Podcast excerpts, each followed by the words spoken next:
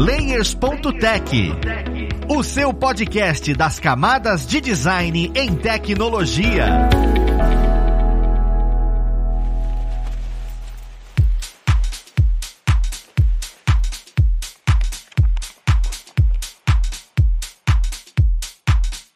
Olá, ouvintes! Eu sou o Luiz Lima, designer e professor aqui da plataforma Alura, e vamos para mais um Layers.tech, o seu podcast das camadas de design em tecnologia. E na conversa de hoje, nós vamos falar sobre UX versus UI. Sabe, a gente já veio aqui e ficou falando, Alão, o que é o X, o que é o Y, qual a diferença dos dois? Aí, esses dias, teve uma polêmicazinha criada aí para um semi-influencer, que aí eu quero entender como é que isso funciona, o que, que a gente tem que trazer sobre isso e conhecer, né, dentro do mercado, essas duas áreas, se hoje tem maior maturidade sobre elas. Mas vamos lá pro papo conhecer sobre quem vai ajudar a gente nesse papo. Você já conhece, né? Nós temos como pessoa convidada o senhor Matheus Vilaim, ele que é o semi-influencer do LinkedIn, que tá trazendo aí várias observações dentro desse universo de UI, principalmente atualizações do Figma, e assim, eu me inspiro nessa pessoa agora quando eu penso em interface digital. Seja bem-vindo, Matheus. Cara, muito obrigado, e eu adorei, adorei ser chamado de semi-influencer. Eu vou muito botar isso na minha bio do Twitter, porque do LinkedIn não fica bonito não.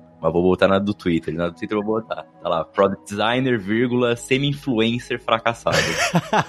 fracassado não, é muito forte. Mas é legal porque assim, você traz algumas observações e elas são pertinentes, saca? E muita gente interage, é por isso que eu comento isso. E foi de uma maneira muito orgânica. É isso que eu achei interessante. E cara, eu já começo fazendo exatamente isso, né? Você vê bastante sobre conteúdo de UX UI e recentemente você trouxe uma pequena polêmica do pessoal que fala sobre o que é o X versus o que é UI. E só que eles trouxeram de uma forma muito simplória. Eu queria que você discorresse um pouco disso pra gente desenvolver a partir daí o papo. Cara, vamos lá. Para quem quiser, pode abrir o meu LinkedIn. Vocês vão ver a publicação. É a última publicação. Eu não fiz post nenhum depois desse e tá viralizando assim descomunalmente, como eu não pensava que fosse viralizar. Por isso eu sou um semi-influencer. Mas qual que é a brincadeira? Pô, vamos lá, vamos voltar uns anos atrás, tipo uns seis anos atrás, Matheus aprendendo sobre design de experiência. E aí começa a pesquisar na internet. E, pô, uns seis anos atrás, uh, eu não vou fazer matemática não, porque eu vou errar.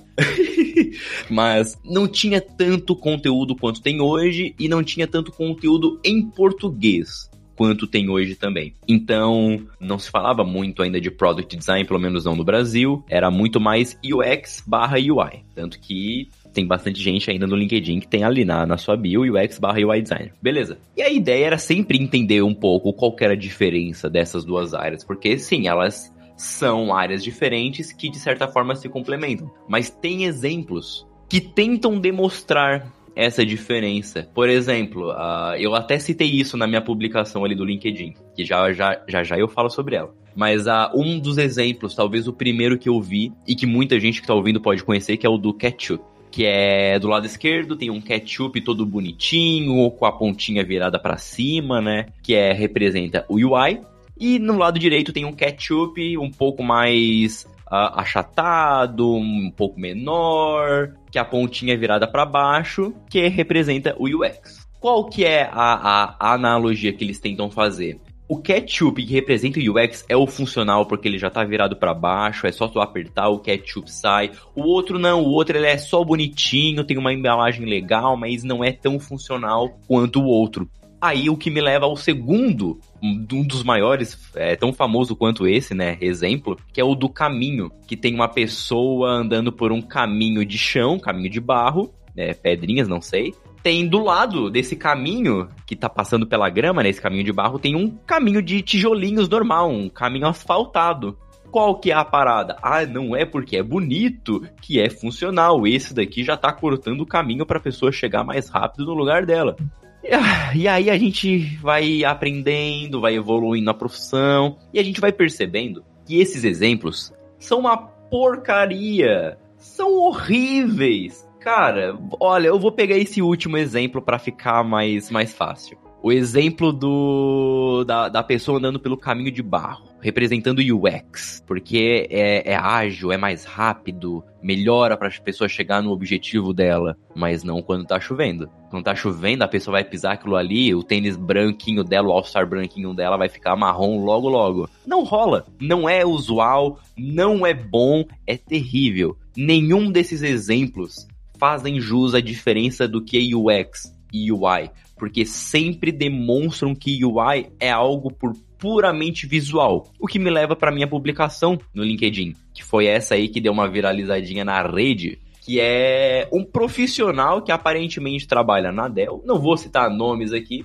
é, João Silva, mentira, né? Esse não é o nome dele, não. Um product designer que trabalha na Dell postou ali uma publicação que logo no topo dizia UX UI Design, a batalha épica. É uma publicação em inglês. A batalha épica da, do UX do UI, da diferença entre eles. Nossa, uau! E aí ele postou uma imagenzinha que era uma cozinha. Eu acho que era uma cozinha ou uma sala, não sei. Que do lado esquerdo tadinha, bonitinha, como a gente vê de fato num apartamento já construído, e do outro tava, para quem é arquiteto, vai se identificar muito melhor, né? Tava tipo o projeto em preto e branco dessa cozinha, que ainda não tinha definições de estilo e tal. É como se fosse o, o que é o wireframe pra gente. Ele botou isso como a diferença de UI e UX. E aí, por exemplo, tô olhando aqui agora para publicação. Em UI ele colocou visual design, colors, layout, texture, style, look. O visual, basicamente, ele tá falando que é só o visual. E não é.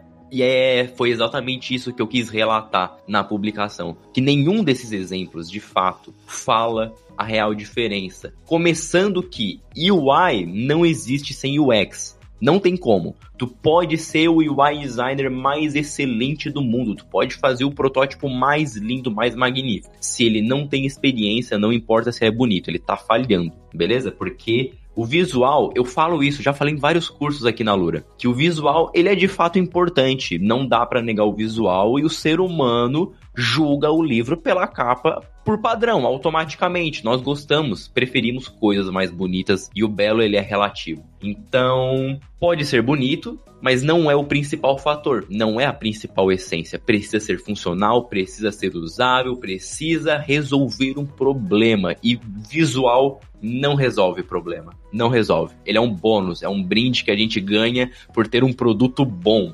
E aí entra no outro erro, que é UI não é só visual. Foi, eu até brinquei na publicação. É, gente, vocês acham que UI é só visual? Como é que vocês interagem com a Alexa? Com o olho? Pô, porque a Alexa, o, a Google Assistant, a Siri, a Cortana, são todas interfaces, só que de áudio é o que a gente chama interface de voz, né? O que a gente chama de Voice User Interface ou VUI. É um tipo de interface semelhante ao que eu tô olhando aqui para a tela do meu computador, onde tem o LinkedIn, só que é um outro modelo que não é visual, é ouvido e é conversado, é falado. Então, não existe só um modelo bonito, só um modelo que a gente observa. Existe também um modelo que a gente toca, porque o touch do smartphone de vocês é também um tipo de interface, que é o que a gente chama de Touch User Interface. Então, existem vários modelos de interface, não é só o visual e nunca é só pela beleza. Cara, é muito bom ver como é que seu sangue vai subindo enquanto você explica.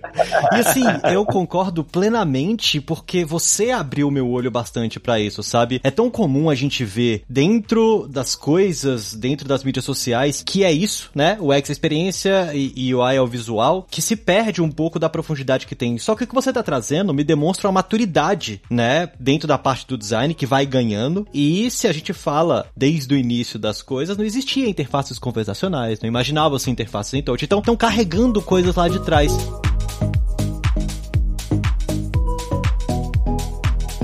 Mas isso me traz uma dúvida que é o seguinte: você acabou de comentar, né, que o I não existe sem o X, e eu concordo plenamente com essa afirmação. Mas existem empresas hoje que possuem produtos no mercado que, que não conseguem lidar com essa situação, sabe? Acaba olhando e falando, não, a gente precisa só de UI, a gente precisa só de alguém que vai mexer com tela e, e tal. Como é que você vê isso dentro dessa maturidade dentro das empresas? As empresas também interferem nessa visão? Isso que você está trazendo. Eu concordo, mas e o mercado? Ele, ele consegue ver dessa forma quando quando você vai se candidatar em algum lugar, você olhar e falar, não, olha, eu conheço desenvolvimento de interface e os requisitos que eu tenho é o X, blá blá blá, etc e tal. Ou o mercado também segue isso, sabe? De achar que é só você desenvolver telas.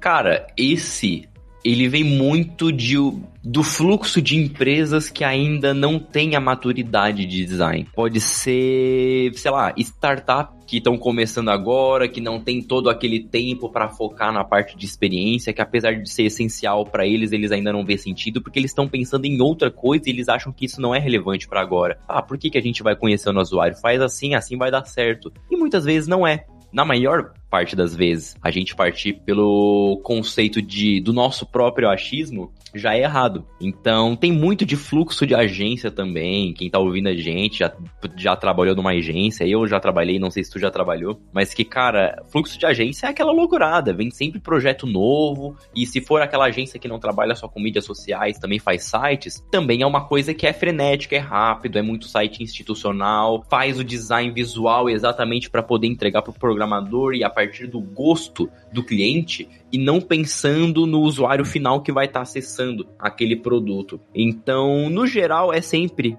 um pouco de falta de. Um pouco não, muita falta de maturidade de design na empresa. E eu sei que tem muitos designers aí que vão estar ouvindo a gente, provavelmente estão passando por essa situação que eu já vi inclusive muitos que estudam aqui na Lura, que eles trabalham para empresas, eles estão assim tentando, se esforçando, suando para levar a maturidade de design para os líderes deles aos pouquinhos, tentando moldar aquela cabeça que muitas vezes ela muito específica para engenharia uh, ou muito específica para, sei lá, para gestão de alguma coisa e não, não vê a importância. Acha que o usuário é uma pessoa burra, que não precisa lidar com ele. Eu digo isso de pessoa burra porque eu já sofri muito com isso. Já, nossa, numa das primeiras empresas que eu trabalhei, não tinha. Eu, eu, eu, eu levei o máximo da maturidade de design que eu conseguia até eu sair daquela empresa. E até hoje eles não contrataram um designer. Que não, não, sabe, é empresa que não quer ir pra frente, acha que é realmente só o visual, faz no, no CorelDRAW o sitezinho e tá bom. E olha só, faz no CorelDRAW, que loucura, né? Fazer um site no CorelDRAW é a mesma coisa que fazer no Paint. Mas beleza.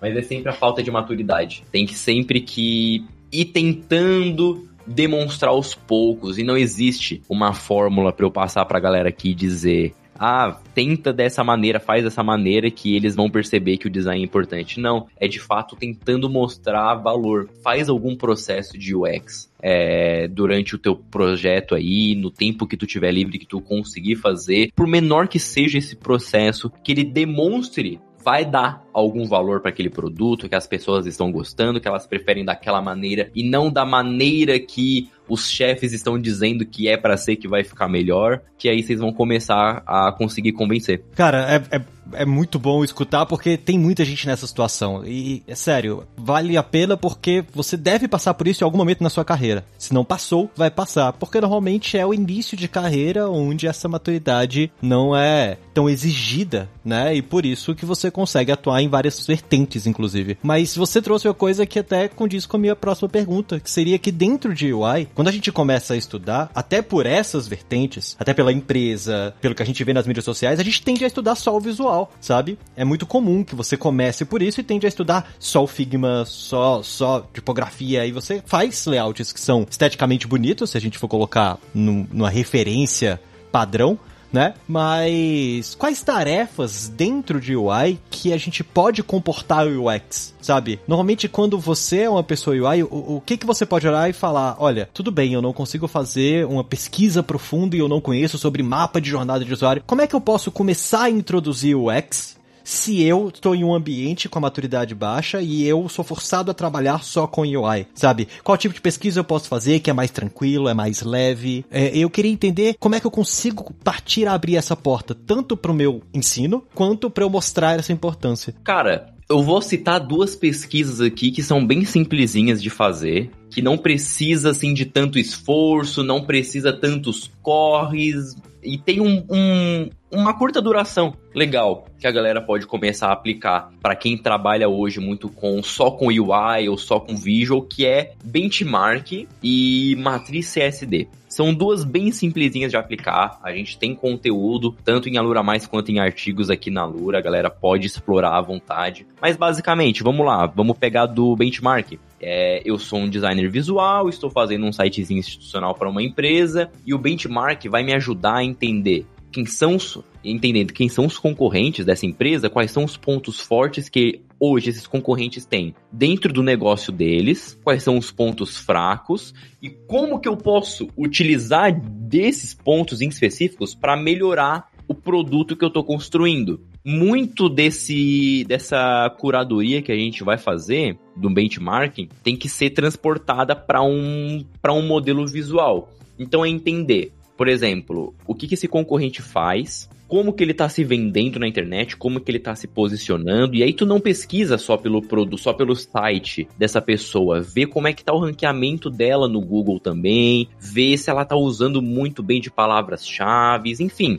faz um benchmarking realmente completinho. Tudo isso que eu tô dizendo de benchmarking, num dia a pessoa consegue matar para uns dois, três concorrentes, fica show. E olha também as mesmas questões para os pontos negativos, o que que não tá legal, o que, que não tá tão interessante no produto dessa pessoa, o que, que ela faz que não tá dando tanto foco, alguns outros problemas, quesitos que tu encontrar ali dentro do produto. Analisa tudo isso, vê o que que tu consegue comparar de pontos fortes e pontos, pontos positivos e pontos negativos entre esses concorrentes e gera aquilo que for ser melhor pro teu cliente, pro site, pro produto que tu for estar tá construindo agora. E a matriz CSD é uma que a gente pode realizar ainda antes de começar a fazer um processo de benchmarking, antes mesmo de começar qualquer questão visual do produto. Basicamente, matriz CSD, a matriz de certezas, suposições e dúvidas, que é onde a gente coloca as informações que a gente tem certeza daquele produto, daquele projeto que a gente vai estar tá trabalhando, quais são as nossas suposições e o que, que a gente tem dúvida, quais as informações a gente ainda não sabe. E tu tenta, obviamente, baseado nessa listagem que tu colocou das suposições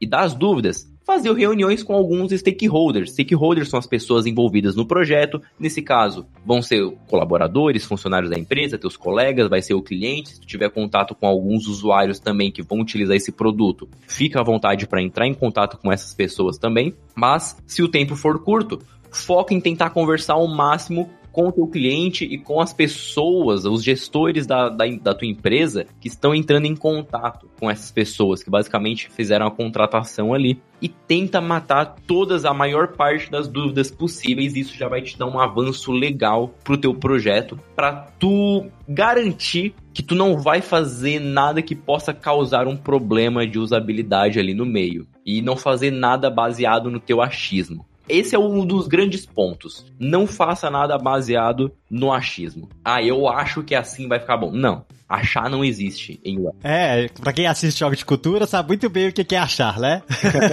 então, a ideia é, é legal entender que você precisa conhecer também do, do papel de UX para atuar como uma boa pessoa dentro da área de UI, que, reforçando, não é só a parte visual e de tela, tá? Existe muito mais coisa aí e isso vem amadurecendo, ganhando cada vez mais espaço.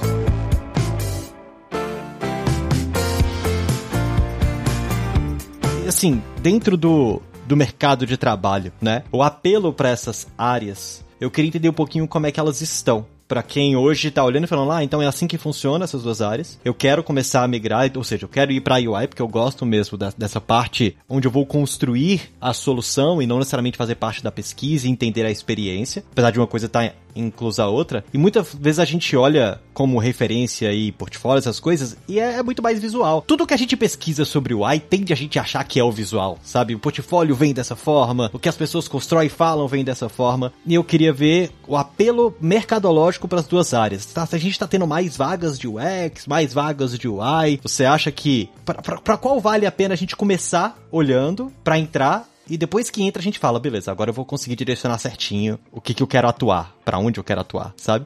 Cara, essa é a parte do episódio que eu temia chegar. Mas que se tu não fosse tocar no ponto, inevitavelmente eu ia tocar nele, porque é importante falar isso. Entendo, e tem até mesmo mentorandos que preferem muito mais tocar na parte de UI, preferem muito mais o visual, o interativo, criar o produto em si que a pessoa vai interagir. Mas o mercado para isso hoje, no Brasil especificamente, é baixíssimo. Baixíssimo, baixíssimo, baixíssimo. Se abrir o LinkedIn agora e lá na, na abinha de vagas e pesquisar por UI designer, é, não vai encontrar não vai se encontrar, tu vai ter que scrollar muito para baixo e é capaz ainda a vaga ter requisitos ou correr o risco ali a vaga acabar sendo uma vaga norte-americana, então não souber o inglês, não tiver um CNPJ, pode acabar não rolando. No Brasil em específico, isso não tá mais com tanta relevância. Uma época, tinham empresas que preferiam contratar um profissional de UX, outro profissional de UI, ou um profissional para UX e UI, que fazia os dois, e que inevitavelmente acabava fazendo muito mais UI do que UX. É, as empresas só utilizavam da nomenclatura convencional que outras empresas já usam, mas hoje, para as empresas, eu, eu sinceramente acabo não, não conseguindo discordar desse ponto, porque faz sentido. Se eu fosse um dono de empresa, teria o mesmo pensamento, provavelmente, que é ter um profissional coringa, um profissional que está pensando em todo é, a trajetória do produto, que no caso é o product designer, o designer de produto aí, que ele trabalha tanto com UX, ele trabalha tanto com UI, ele tá em todas as fases, desde as descobertas, desde a fase de descoberta do produto até a fase de entrega. Ele tá olhando até mesmo para a fase de programação. Ele não tá programando, ele não faz, não mexe com código, mas ele tá entendendo como é que tá ali na fase de programação, se tá tudo bem, ele vai fazer a validação, ele vai fazer teste, ele vai conversar com pessoas, ele tá fazendo literalmente tudo. É um profissional extremamente completo. E Big Techs brasileiras, a gente pode pensar aí no Nubank, a gente pode pensar no iFood, a gente pode pensar em várias outras aí, é, sei lá, pode colocar até mesmo Magalu, que tem uma empresa gigantesca aí, que estão comprando todo mundo, daqui a pouco vão comprar o Layers.tech.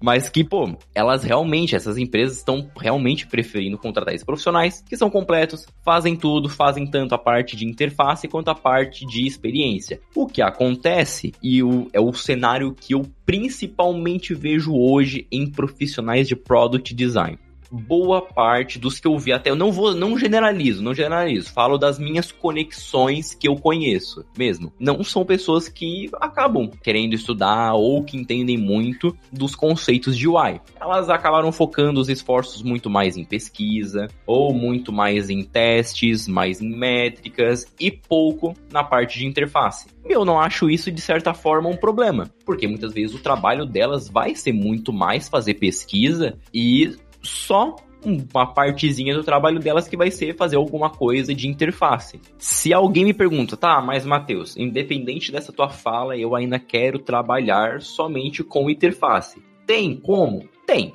Normalmente, o profissional que mais atua com UI hoje são as pessoas que trabalham com design system. Porque design system, ele tem sim a sua parte de experiência, mas ele ainda se é numa parte muito predominantemente interface. Eu gosto de falar também que design system não precisa ser somente o modelo digital que a gente vê, por exemplo, da Google, da Apple. Design system pode ser algo fora do digital também. Obviamente, o cenário mais comum é esse e muitas pessoas acabam querendo trabalhar com isso. É muito legal, é a minha área de especialização é, e a, o assunto que eu mais amo falar. Então tem, tem sim como trabalhar com UI.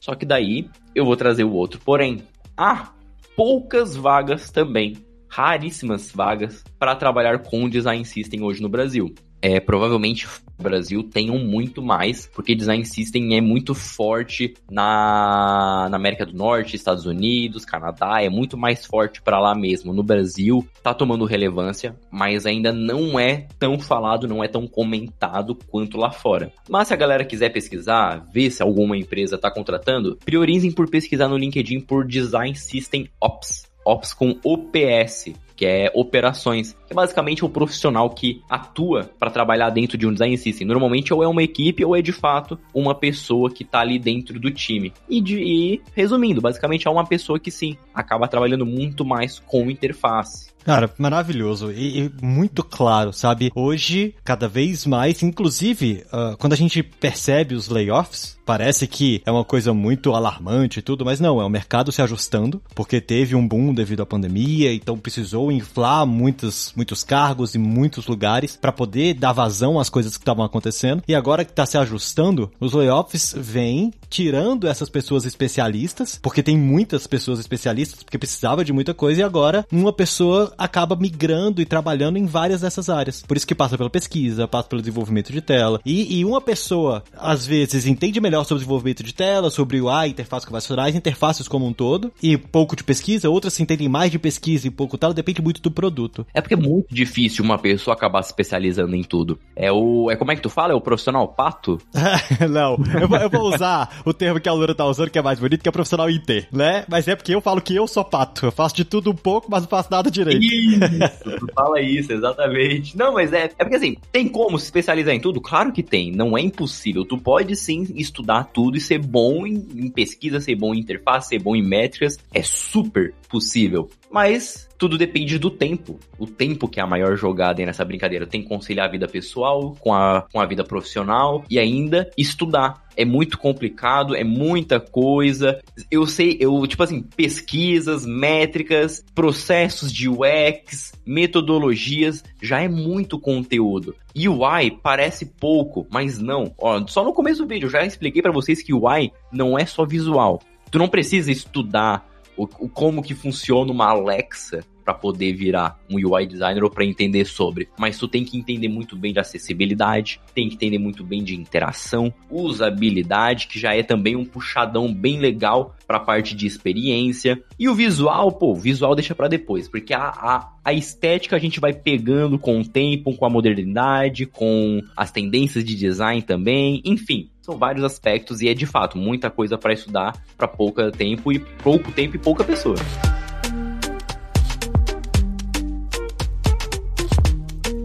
ah, não, perfeito, man. Eu acho que deu pra, pra é, entender bastante coisa, inclusive o que, como é que o mercado vê hoje o X, esse UX versus UI, né, o que a gente tá falando aqui, e, e fica mais claro para quem tá iniciando, pra quem já está no mercado e tem dúvidas sobre como é que isso tá funcionando, por que, que a empresa às vezes não tem essa visão, né, entendendo um pouquinho disso ajuda a gente a dar os próximos passos. Cara, maravilhoso o nosso papo e, como é de praxe, né, pra quem quiser ver aí as postagens do nosso semi-influencer na internet, onde é que o pessoal consegue te achar? Gente, vamos lá no LinkedIn. Eu vou tentar. Eu sempre falo isso. Ah, eu vou tentar fazer mais publicações, eu nunca faço. Nunca faço. Essa vida de influencer não é para mim. Mas sabe, uma coisa que eu vou te contar, eu tô tentando, eu vou fazer um experimento, uma hora, que vai ser uma semana de, de, de blogueirinho, uma semana de influencer, que eu vou passar de segunda até a outra segunda da semana seguinte, fazendo publicações no LinkedIn, fazendo publicações no Instagram, fazendo storyzinho. Olha, gente, olha, olha a minha publi, os negócios assim.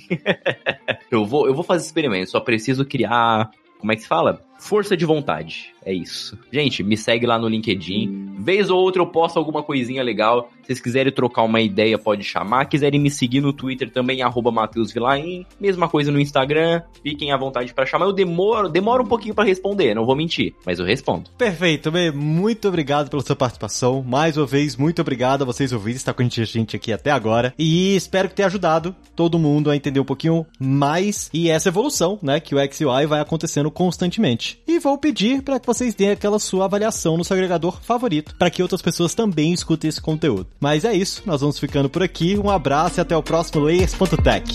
Fui!